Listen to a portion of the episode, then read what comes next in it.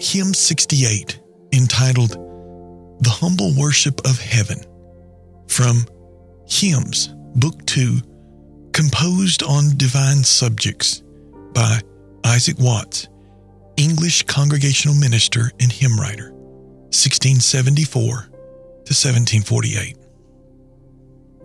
Father, I long, I faint to see the place of thine abode.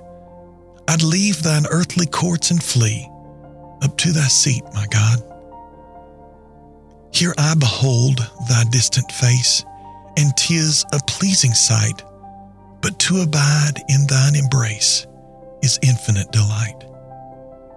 I'd part with all the joys of sense to gaze upon thy throne. Pleasure springs fresh forever thence, unspeakable, unknown.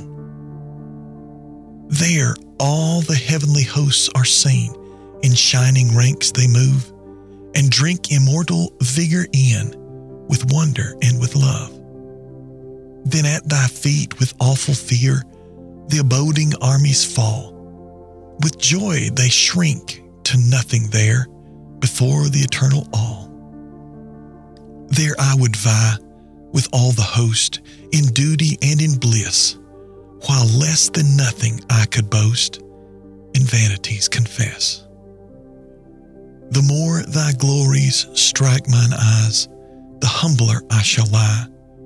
Thus while I sink, my joys shall rise unmeasurably high.